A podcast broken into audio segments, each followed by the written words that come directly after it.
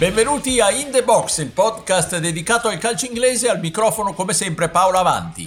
Due partite, sette gol fatti e zero subiti. Le squadre inglesi iniziano con il piede giusto la fase a eliminazione diretta della Champions League. Torniamo dunque sulle due sfide di City e Liverpool con un occhio anche a quelle di Chelsea e Manchester United. Poi focus sul Southampton e poi un finale degno di Masterchef. Vi diciamo dove si mangia peggio negli stadi inglesi.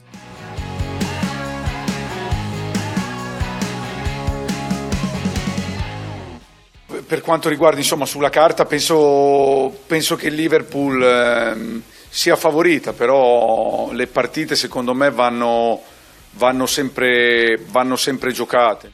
Sono favoriti, ma le partite vanno giocate, aveva detto, lo avete sentito, alla vigilia Simone Inzaghi e il tecnico dell'Inter aveva ragione. I nerazzurri la partita contro il Liverpool l'hanno giocata davvero bene, ma alla fine il risultato parla chiaro. Hanno vinto i Reds 2-0. Ne parliamo con i miei abituali compagni di viaggio, Stefano Cantalupi. Ciao Stefano. Ciao, bentrovati a tutti. E da Londra Pierluigi Giganti. Ciao Pierluigi. Ciao a tutti.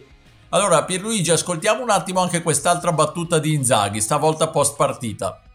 Sono contento e orgoglioso della squadra. Abbiamo fatto una grande gara, purtroppo nel momento migliore nostro, nei primi 25 minuti del secondo tempo, la squadra non è stata premiata con un gol che avrebbe meritato e poi alla prima mezza distrazione hanno fatto un gol incredibile, però ho fatto i complimenti alla squadra, è stata una grandissima serata, ci dispiace per il risultato perché sicuramente avremmo meritato altro, però deve essere insomma di buon auspicio per tutto quello che deve venire. Grandi e giusti complimenti per l'Inter, ma appunto il risultato è stato quello che è stato. Sfortuna, beffa, si è scritto di tutto, ma alla fine la superiorità del Liverpool è emersa, come tutte le grandi squadre, il Liverpool non perdona nei momenti decisivi. Eh, Pierluigi, alla fine il risultato forse non giusto nella singola partita, ma che riflette il valore delle due squadre.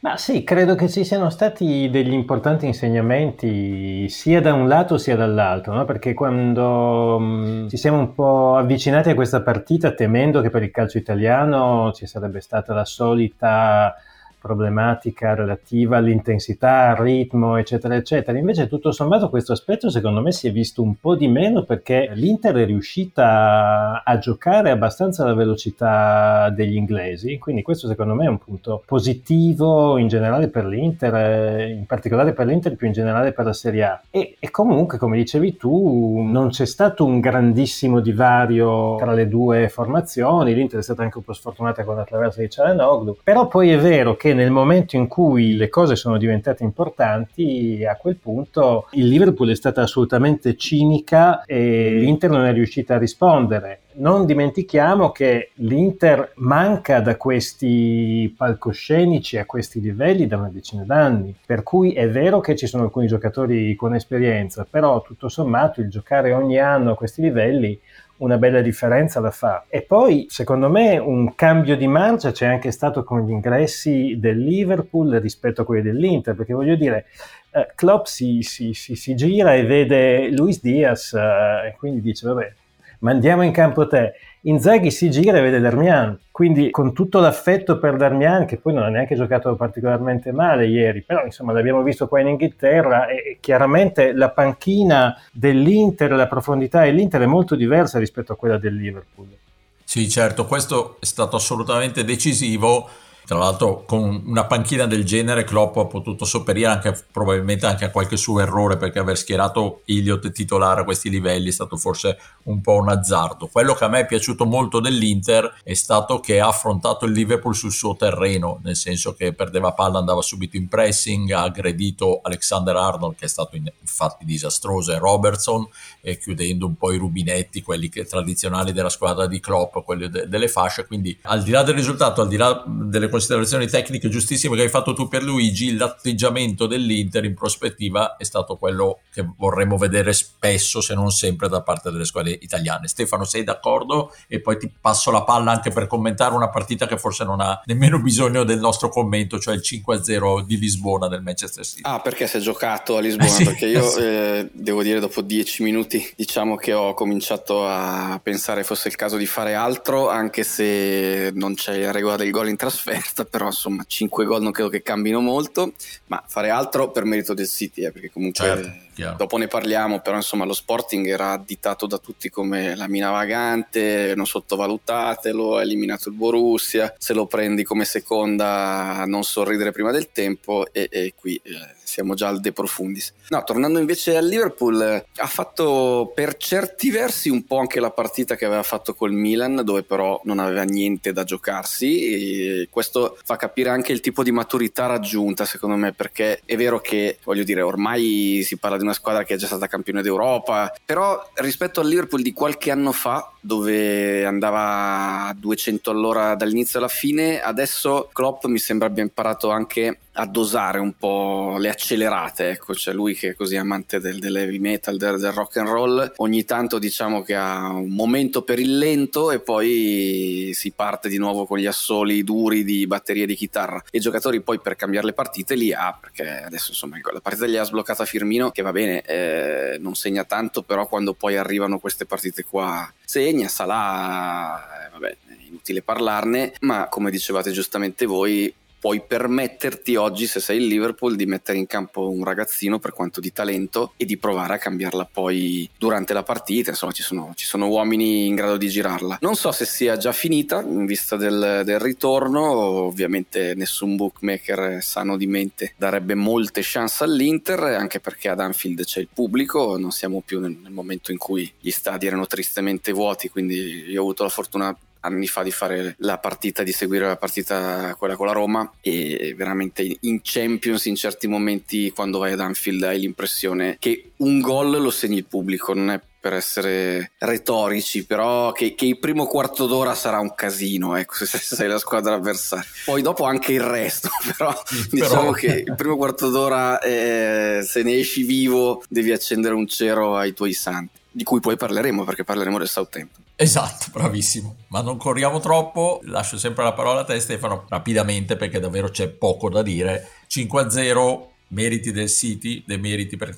probabilmente anche dello Sporting che ha affrontato forse in maniera troppo leggera la partita, ma è anche vero che io continuo a dirlo, questo Manchester City al momento è la squadra più forte del mondo. Eh, ma poi è guardiolissimo perché insomma guardo e c'erano Marez, Foden e Sterling davanti, non c'è la prima punta, il centravanti, il vero 9 manco per sbaglio, ci sono De Bruyne e Silva dietro che comunque dietro, dietro per modo di dire, diciamo, a supporto ecco di quei, di quei gli altri tre, guardo la catena di sinistra o comunque quella che poi loro cambiano molto posizioni, però diciamo che il a sinistra i poveri Porro Gonsalves avevano ma e anche il, il Gonzalo Inacio, il, il tre centrale, quello che giocava a destra, ti imbattevi facilmente in Bernardo Silva, Sterling e Cancelo quando veniva su, quindi cioè, eh, voglio dire, ci sono mal di testa garantiti in una situazione del genere. Poi funzionano anche in questo momento funzionano molto bene a Guardiola anche mosse come Stones, che insomma all'inizio della carriera sembrava un centrale assolutamente centrale, adesso invece a destra si, si esibisce bene. Guardi la panchina, sono entrati Gundogan, Fernandinho, Ache e, e poi c'è Bernardo Silva che se fossi Mancini, ecco, tutto sommato è chiaro che l'allenatore sportivo spera di giocare sempre contro gli uomini migliori della squadra avversaria, l'allenatore che deve arrivare al mondiale spera che abbia un piccolo raffreddore, ecco perché se, se è questo qui aiuto. Aiuto, aiuto, fanno più paura di Cristiano Ronaldo, i vari Bernardo Silva, Bruno Fernandes e compagni. Pierluigi, rapidissimo, poi eh, anche con Stefano, come proiezione su Chelsea e Manchester United della settimana prossima? Ma allora il Chelsea direi che è ampiamente favorito e sarei stupito se non la chiudesse già all'andata.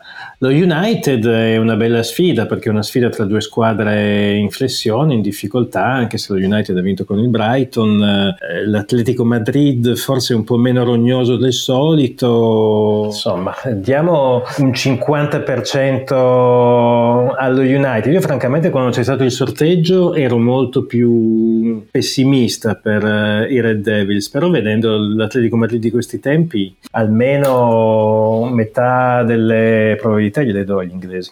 Stefano? Ma allora io sono curioso finalmente di vedere questo Chelsea Lille che eh, a Nyon quando è stato sorteggiato veniva fuori in continuazione, cioè col primo sorteggio, col secondo, il terzo, sempre Chelsea Lille. Allora giochiamola e vediamo chi, chi, è più forte, più forte dovrebbe essere il Chelsea, però occhio perché Lille è una squadra che negli anni ha sfornato un sacco di talenti, che è riuscita anche nell'impresa di mettersi dietro il Paris Saint Germain che fa un altro sport eh, almeno nelle estati e negli inverni di calciomercato e quindi insomma un 40 realtà Lille glielo, glielo possiamo dare. Anch'io sono molto, come dire, combattuto sulla parità dello United perché a me non vi faccio un mistero che insomma questa gestione di Rangnick in panchina non piace assolutamente, cioè non mi sembra convinto nessuno di quello che stanno facendo, magari a livello di, di gestione manageriale della società, diciamo il tramite tra proprietà e, e allenatore e giocatori, organizzatore diciamo della, della sezione football eh, ci potrebbe stare ancora, non lo so, ma in panchina non mi sembra che stia convincendo nessuno, né tantomeno Cristiano Ronaldo. E, e Ronaldo può essere più o meno determinante, ma se non è convinto è un problema, cioè comunque è un problema.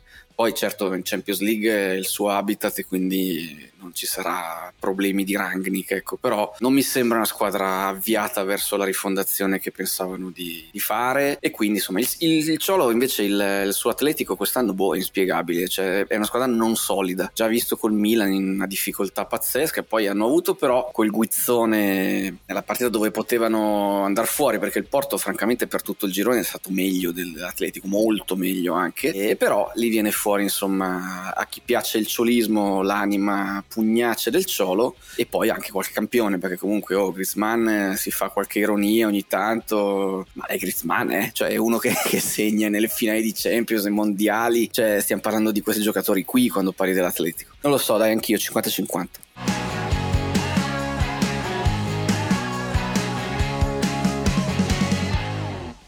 Perot's got some space to run into. He goes inside though to Romeo and then holds his width. Romeo returns it back to him. Good first time ball into Elianusi in that little hole of space. Adams is onside. Elianusi finds him and in off the post. Shay Adams scores away from home for the second time in four days. And Saints are level at Old Trafford. Listen to those Saints fans here. Great finish from Adams in off the post. Sentite l'esultanza dei tifosi in trasferta, urla il telecronista della TV del Southampton dopo il gol di Adams a Old Trafford, la rete dell'1-1 con il Manchester United, ennesimo risultato positivo di questi sorprendenti Saints. Nella scorsa puntata ci siamo occupati della Stone Villa, ci occuperemo in, fa- in futuro sicuramente anche di Wolverhampton e Brighton. Oggi di questa classe media della Premier League che va in paradiso ci occupiamo del Southampton. Pierluigi, che stagione!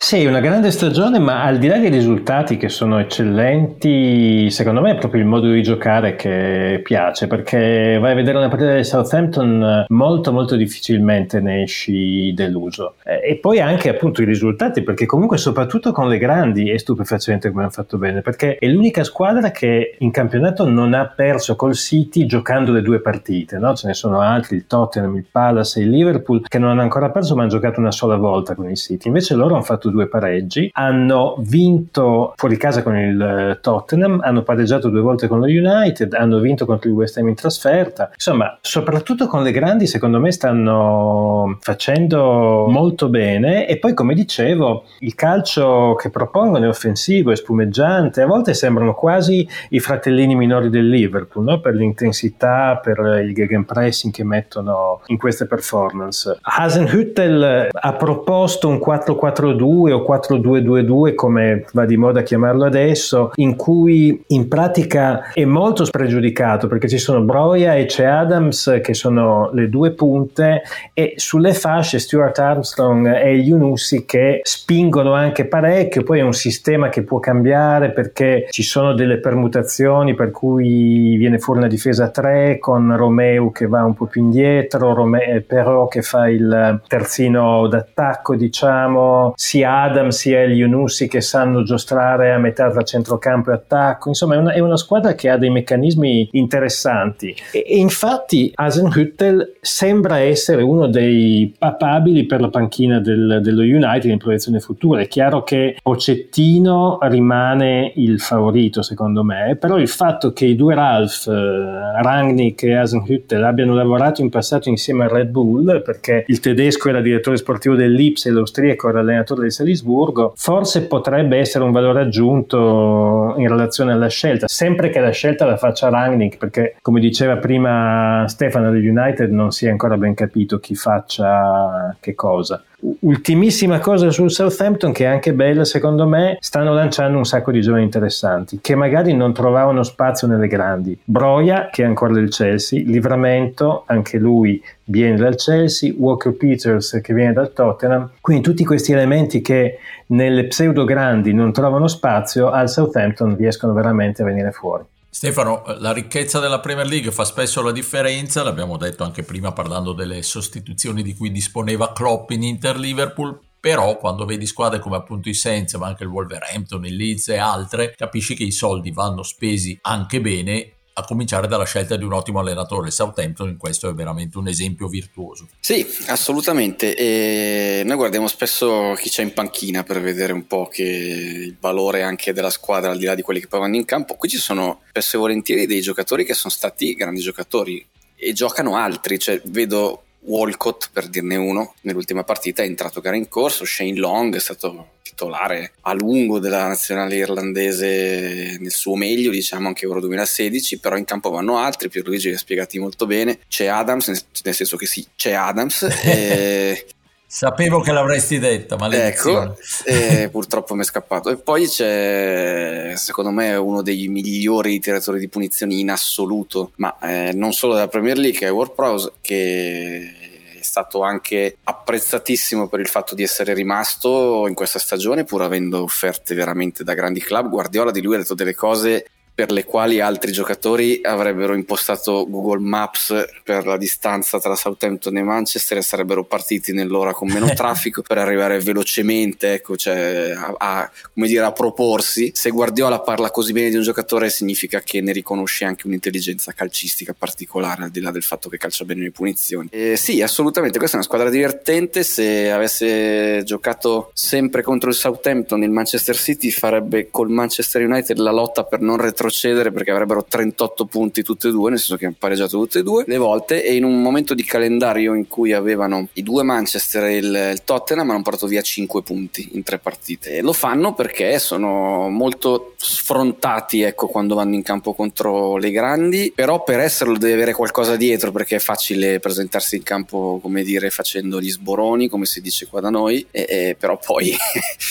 magari finisci come lo Sporting ecco, se non hai una solidità particolare. Hasenhüttl United, eh, boh, eh, ripeto, per quello che ho detto prima, avrebbe senso, cioè con Rangnick diciamo a costruire un progetto e un allenatore rangnicchiano che, come dire, si occupa in maniera più fresca, ecco, del, di quello che avviene in campo ripeto, tutto quello che succede alla United secondo me passa perché le tante stelle o presunte tali della squadra accettino quello che è il progetto. Con Solskjaer magari non si vedevano man- grandissime alchimie, però erano tutti convinti di, di giocare per lui o con lui o, nella, o, comunque nessuno si permetteva, ecco c'era una bandiera, una stella, una leggenda e soprattutto una persona, anche una brava persona probabilmente, nel senso che tutti ne hanno sempre parlato strabene. Chi arriva allo United eh, secondo me deve anche essere accettato e capito e seguito perché non è uno spogliatoio facilissimo.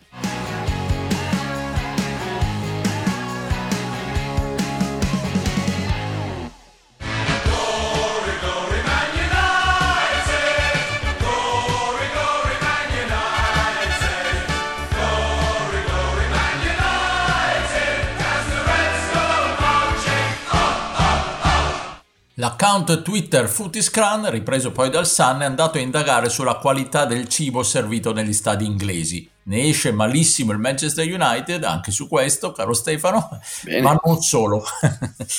Pierluigi, ci fai un attimo un, riassunto di, di, questa meraviglia che ha pubblicato il Sun? Ma sì, quello che viene fuori sostanzialmente è che in pratica più alto è il livello della squadra, peggiore è il cibo, non volendo molto estremizzare, perché ci sono degli esempi in cui il food eh, è assolutamente gradevole. Parliamo di squadre tipo il Dölitsch che è in uh, sesta serie, forse addirittura settima, oppure il Hull City o il Reading, invece quando andiamo nella parte alta dell'elite del calcio inglese, quindi Chelsea, Manchester United eh, e anche il City, troviamo delle situazioni che non sono esattamente allo stesso livello. Poi addirittura nello United un paio di settimane fa c'era stato il problema in cui non si riusciva a vendere cibo, per cui per tutta una sera li hanno tenuti a stecchetto questi poveri tifosi dei, dei Red Devils. Però insomma è chiaro che la situazione è migliore rispetto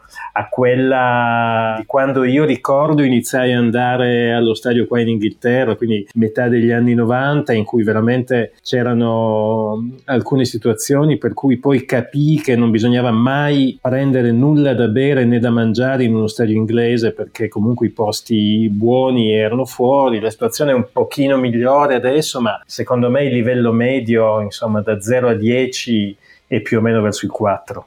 Io sono reduce da un panino salame e formaggio a San Siro all'intervallo di Inter-Liverpool, devo dire dignitosissimo. Sono sopravvissuto a un hamburger dedicato a Grealish anni fa al Villa Park. Sono sopravvissuto, sopravvissuto il verbo chiave per capire questa mia esperienza.